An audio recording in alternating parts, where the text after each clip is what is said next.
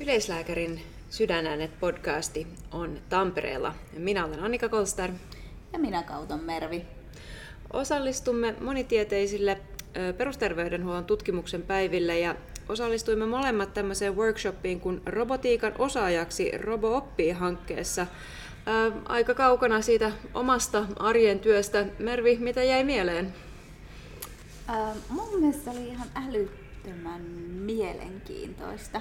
Ja ehkä se ajatus on, että se on lähempänä kuin me ajatellaankaan sitä realismia.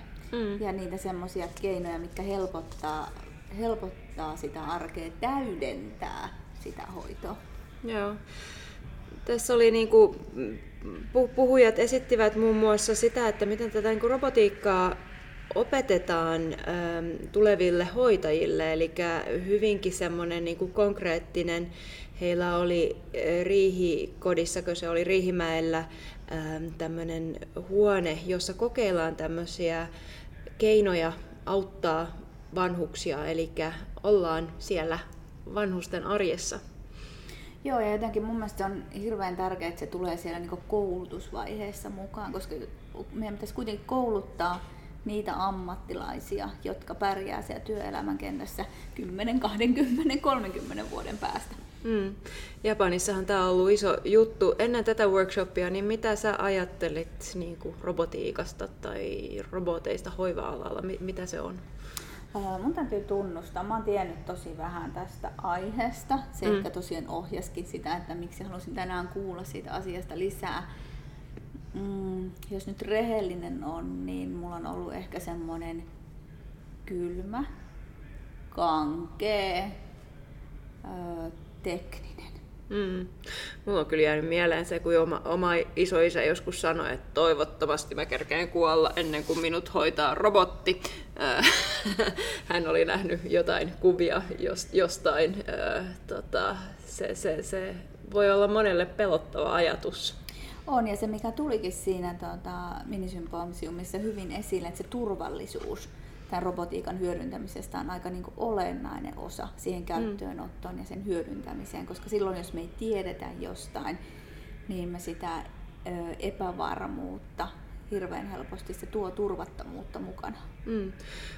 Ja robotiikan keinoillahan sitten nimenomaan kyllä halutaan tuoda lisää turvallisuutta. Siinä puhuttiin muun muassa tämmöisestä älykkäästä lääkeannostelijasta, joka sitten muistuttaa, että ruokakautto, lääkkeet on ottamatta ja, ja sitten on näitä älymattoja, jotka hälyttää, jos, jos vanhus ei nousekaan vuoteesta sinä päivänä. Taisi olla joku sänky, joka ikään kuin nostaa hänet sieltä. Nämä oli muutamia keinoja, mitä, tai jo, jo nykyään olemassa olevia robo- tai tekoäly sovelluksia.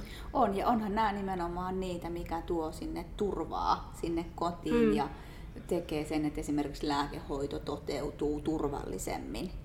Koska nyt hyvin usein me eletään semmoisessa vanhassa ajattelumallissa, että se mikä nyt toteutuu, kun se on tuttua, niin se on turvallista. Et ehkä tässä joutuu vähän sitä omaa ajatteluakin pöyhymään uuteen asentoon näin se on. Ja tota, jos mä mietin, että mitä mä tiesin tätä ennen workshopia, niin mä oon nähnyt, nähnyt ö, kuvia tästä niin kuin ohjaavasta robotista, joka kertoo, että mihin huoneeseen kenenkin tulisi terveysasemalla mennä. Ja sitten mä oon nähnyt myös tästä hylkeestä, tai hylje, jolla on pitkät ripsit. Itse asiassa katsoin kuvia, että hylkeillä ei ole ripsiä, mutta tämä on niinku tehty semmoiseksi söpöksi, joka, joka saattaa niinku rauhoittaa. Et nämä on semmoisia, mitä mä oon nähnyt tuossa workshopin jälkeen, kun otettiin kuva, istuttiin semmoista niinku robottikissa sylissä, niin kyllä täytyy sanoa, että vaikka en pidä kissoista enkä roboteista, niin, niin kyllä se sitten kehräsi siinä sylissä, niin kyllä se vähän niin kuin rauhoitti mieltä.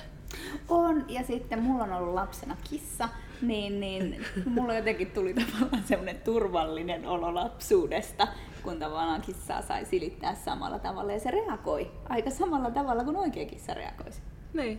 Ja, ja toihan on niinku just, että miksi se on robotti eikä vain lelu, eli se oppii ja, ja, ja reagoi siihen, miten, miten olemme sen kanssa ja, ja, ja näin. Että kyllä varmastikin muistisairasta tämmöinen robokissa saattaisi hyvinkin rauhoittaa. On ja se mitä mä mietin, että esimerkiksi lapsi, koululainen, jolla on esimerkiksi keskittymisen haasteita tai jotain muuta, muuta sellaista, jossa tarvitaan siihen rauhoittumiseen, niin tämmöinen voisi olla hyvinkin, että se oli jo aika pieni aika, kun se kissa oli sylässä, niin tuli selkeästi semmoinen levollisempi ja rauhallisempi olo. Hmm. Itse kun sitten jatkossa tutkin tänne luonnonterveysvaikutusta, toki mietin, että voi, kun se olisi oikea eläin, mutta, mutta ehkä siinä niin kuin tietyissä ympäristöissä tämmöinen niin kuin, äh, robokissa voi olla, olla turvallisempi vaihtoehto. Hmm. Ja toisaalta onko ne poissulkevia? Niin. toisistaan. Juuri näin. No ainakin oma koira kyllä pelkäisi tämmöistä, että saattaisi siinä, siinä olla. Ja sitten hän niin pohti kyllä, että miten tämä niin infektioriski on, jos on tämmöinen niin pörrönen laite, joka siirretään. Joo, tota, kuntoutuspuolella siellä se robotiikka taitaa olla jo käytössä. Mä muistan joskus nähneeni tämmöisen, niin että miten kuntoutetaan taisi olla aivohalvauksen jälkitilaa vai, vai oliko se sitten niin kuin joku, joku siirretty käsi ja näin, että miten niin kuin treenaa sen robotiikan avulla, koska se jaksaa toistaa. Että totta kai se fysioterapeuttikin on, on, on, on tärkeä, mutta ei hän niin kuin jaksa samalla tavalla kuin kone tehdä niitä toistoja.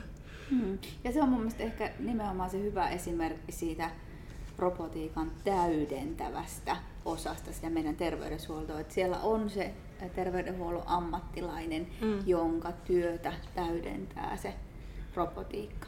Niin. Ja ehkä helpottaa. Siitä oli niin kuin nimittäin kuvia, eli tämmöisiä äh, hoivahenkilölle puettavia, äh, niillä oli joku oma nimikin, mutta onko siis, oli exoskeletonko se taisi Joo. olla, eli, eli se, että kun pitää nostaa ja siirtää, että ei, ei hoitajien selät mene siinä sitä työtä tehdessä.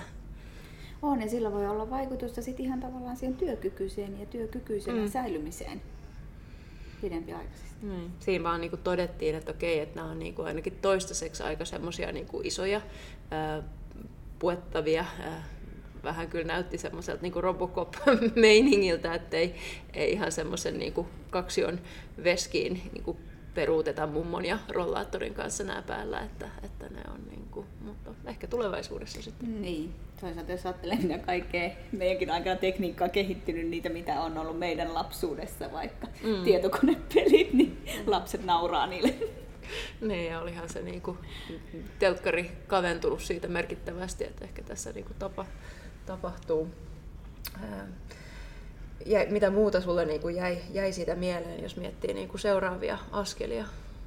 Mun mielestä oli hirveän tärkeää, että siinä otettiin esille myös se eettisyysasia. Mm. Että oikeasti on se joku tarve, joka on mietitty, mihin sitten se robotiikka tulee.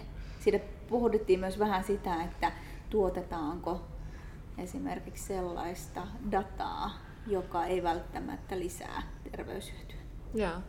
Joo, ja tämä taas, niin jos kuuntelijoille kerron, niin, niin liittyy tähän mittaamiseen. Eli jos meillä on älykkäitä vaatteita tai, tai pintoja, sänkyjä, jotka niin kuin mittaa ää, pulssia ja lämpötilaa ja, ja, ja painetta ja mitä kaikkea, niin mitä sillä tiedolla tehdään ja kuka hallitsee sen tiedon, kenelle se menee, kenen vastuu se sitten on, että jos ei ole reagoitu siihen, että, että vaikka sairaalapotilaan ruumin lämpö on, on noussut ja, ja siihen ei ole reagoitu, niin onko se sitten kone vai, vai mikä se on. Että nämä niin on suuria ää, juttuja ja siinähän kyllä meidän lainsäädäntö tar- taitaa olla aika perässä. On ja meillä ei ehkä ole vielä sitä kykyä käsitellä sitä dataa, mm. mitä näistä esimerkiksi älytekstiileistä tulee. Niin, ja se mitä mä mietin sitä, että, että mikä on, niin kuin me ei vielä tiedetä, että mikä on, on normaali. Tämä oli vähän tämän workshopin ulkopuolella, mutta ää, mä oon aiemmin lukenut semmoisesta älyvaipasta, joka sitten hälyttää vanhemmille, että oliko yö huono ja, ja kun sitten itse tietää, että niin kuin pienten lasten yöt ovat usein huonoja ja se tärkein siinä kohtaa olisi ottaa lapsi syliin ja, ja rauhoitella ja, ja, ja olla läsnä. Että sitten jos niin kuin keskittyminen menee siihen niin kuin dataan ja että ai kello kaksi oli kyllä tämä niin kuin hyvä vaihe ja sitten kolmelta oli huono, niin mihin se niin kuin johtaa? Ruvetaanko niin kuin kiinnittämään liikaa ää, huomiota just, just oireisiin eikä, eikä niin kuin tueta terveyttä. Että nämä on semmoisia, mitä itselle tuli mieleen.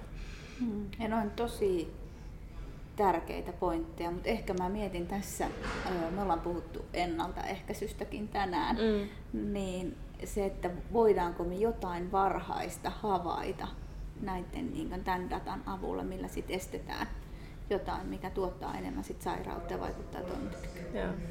Tämä on mielenkiintoinen kysymys, joka, josta varmaan jatkuu. Ehkä, ehkä tuossa niin kun, kun kysyimme näiltä workshop-vetäjiltä, ää, täytyy ihan, ihan luntata, siinä oli, oli Kimmo Vänni, Päivi Sanerma, Piiku Pakkanen ja Milan Kauttaamme, että mikä heidän mielestä on sitten se seuraava askel, niin, niin ainakin tämä niinku logistiikka tuli yhtenä se, että voisiko se robotti sitten vaikka kuljettaa ne ruuat ja, ja, ja viedä jotkut tarvikkeet, että hoitajalta jäisi, hoitajalle jäisi aikaa seurustella, hoivata ja olla ihminen ihmiselle, että, että toivottavasti.